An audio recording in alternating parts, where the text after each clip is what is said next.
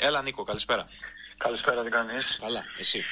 Καλά είμαι, σχετικά. Λοιπόν, από υγεία δηλαδή. Καλά. Αυτό έχει σημασία, τα υπόλοιπα μετά. Κοίτα, σου πω σήμερα είχα, αν και, ο- άλλο και όλοι οι αριθμοί έδειχναν πολύ Παναθηναϊκό, δεν είχα έτσι το, έτσι, από αίσθηκτο πολύ καλό πρέσμα. Δεν ξέρω, κάτι η διακοπή με το, και των προπονήσεων, κάτι το γεγονός ότι ο Αστέρας είναι μπελάς για τον Παναθηναϊκό, σήμερα έκανε μάλιστα για την πρώτη του νίκη στη λεωφόρο. Ε, και το γεγονός απλά ήταν ενθαρρυντικό για τον Παναθηναϊκό ότι είχε μια πολύ συγκεκριμένη αδυναμία μακριά από την Τρίπολη ο Αστέρας. Δηλαδή από τους, 6, από τους 26 βαθμούς που είχε συγκεντρώσει 19 ήταν στην Τρίπολη Αλήθεια και είναι μόλις αυτό, ναι. 7 εκτός Ναι, ναι, έδρας. ναι, ναι, ναι. Ναι, και... είχε Θυμίζει μια λίγο τον μεγάλη ευκαιρία. Παναθηναϊκό στα εκτός έδρας ο Αστέρας Τρίπολης. Ναι, ναι, ναι. Ήταν μια μεγάλη ευκαιρία να το βγάλει νοκάουτ με σύμμαχο τηλεφόρο ο, ο Παναθηναϊκός στην αλήθεια.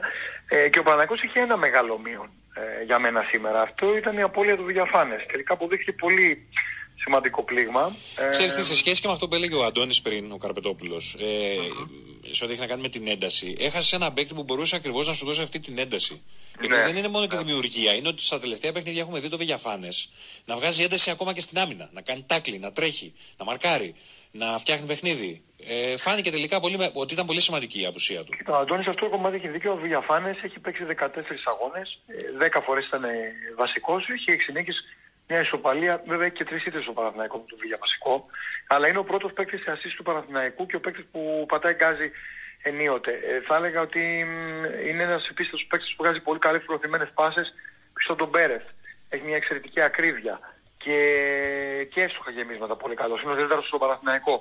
Πολυεργαλείο βέβαια, να είμαι ειλικρινής, δεν νομίζω ότι η νίκη του Παναθηναϊκού, η ήττα του Παναθηναϊκού οφείλεται σήμερα στο, στο Βίγια μόνο. Έτσι, ήταν μια σημαντική απώλεια, αλλά ο Αστέρας κατέβηκε με αλλαγές βασικότατων ε, παιχτών από το τέρμα και γενικότερα και έκανε μια πολύ και- καλή διαχείριση και ο προπονητής του.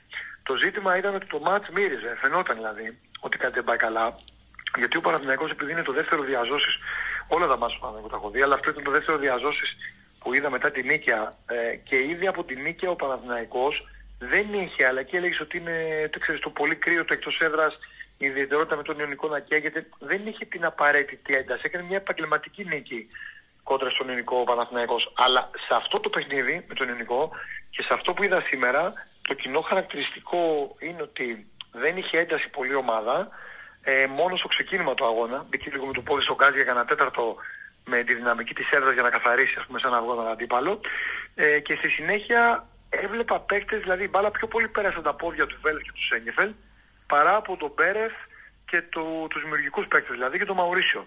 Δεν ήταν η, ούτε ο Αλεξανδρόπουλος ήταν ε, σε καλή μέρα. Νομίζω ότι και οι τρεις δεν ήταν σε πολύ καλή μέρα. Πιο πολύ αναλώθηκαν σε μεγάλες πάσες, όχι στο κάθε το ποδόσφαιρο που θέλει ο Παναθηναϊκός και το οποίο το, το προσφέρουν ενίοτε. Και ο, και ο Πέρεθ και ο Μαουρίσιο και ο Βηγιαφάνες. Ίσως έπαιξε και ρόλο ότι χάλασε τριάδες, ίσως έπαιξε και ρόλο το καλό στήσιμο του Αστέρα, δεν το ξέρω αυτό. Ίσως σε κακή μέρα και ένα ντεφορμάρισμα μπορεί να έχει η ομάδα.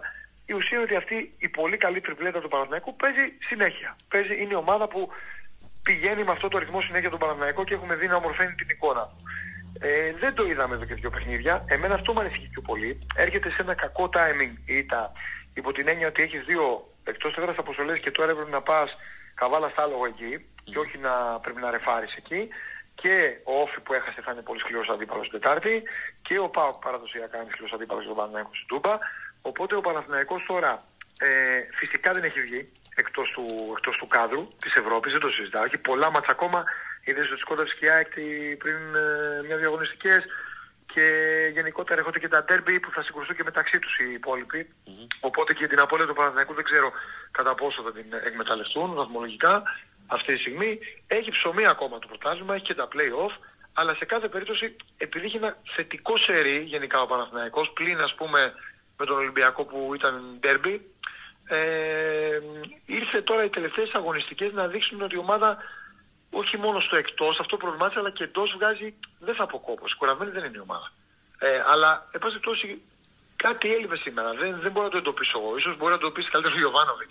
Τώρα για το μεταγραφικό κομμάτι, ε, σίγουρα, επειδή ρωτάνε και πολλοί φίλοι, σίγουρα νομίζω ότι κάποια μεταγραφή, αλλά το είπε ο κόσμος ξεκάθαρα, ότι θα κάνει μεταγραφή μόνο εάν κρίνει ότι του κάνει αυτό που θέλει να πάρει, κάποια μεταγραφή θα βοηθούσε στα χαφ. Γιατί αυτό που καίγεται ο Γιωβάνοβιτ είναι το εξαροχτάρι και Εγώ βλέπω ότι δεν καίγεται άδικα. Βλέπω ότι οι παίκτες που έχει ο Παναθηναϊκός αυτή τη στιγμή δεν μπορούν να είναι ντούρασες. Να βγάλουν δηλαδή ένα πρωτάθλημα και ένα κύπελο και τα play-off και να έχουν πάντα την top απόδοση. Θα κάνουν και κοιλιά, θα έχουν τραυματισμό, θα έχουν ε, κα, ε, κάποια τιμωρία.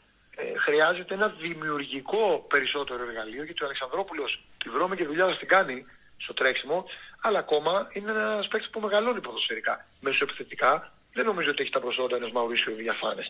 Εκεί λοιπόν χρειάζεται ένα παίκτη ακόμα να συνεπικουρήσει. Ίσως γι' αυτό και έγινε και ο coach για το, για το εξαρροχτάρι που θέλει με δημιουργικά χαρακτηριστικά και αθλητικό σιλάκι. Ε, εν πάση περιπτώσει, το σημερινό μάτι για τον Παναθηναϊκό δεν μπορεί να το πεις. Ούτε καν τα, τα προσχήματα της οπαλίας δεν πήρε. Ε, δυστυχώς για τον Παναθηναϊκό έπεσε και σε, σε, σε περίεργη μέρα του Σιδηρόπουλο.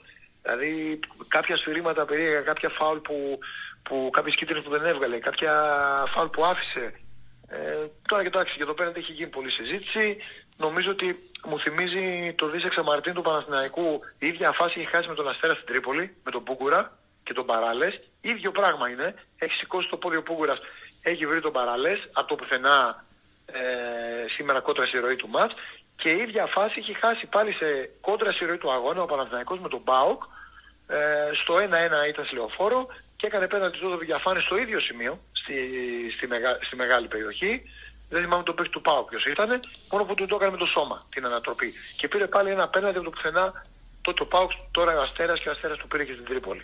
Ε, πρέπει ο Παναθηναϊκός να έχει σήμερα, νομίζω, αυτοσυγκέντρωση που δεν είχε και ένταση που ήταν εμφανές ότι η ομάδα σήμερα έπαιζε χλιαρά. Δεν μπορούσε να πατήσει γκάζι μετά το πρώτο τέταρτο και αυτό εμένα με προβληματίζει. Πρέπει να το λύσει ο coach, δεν ξέρω τώρα με εσωτερικές αλλαγές, να πάρει χρόνο Λούκβις. Δεν του βγήκε που δεν έβαλε το Λούκβις στην αρχή.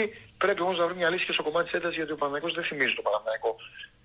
Στον δύο τελευταίων στροφών που έχουμε δει να παίζει ποδόσφαιρο κατά κοινή ομολογία. Ευχαριστώ πάρα πολύ Νίκο.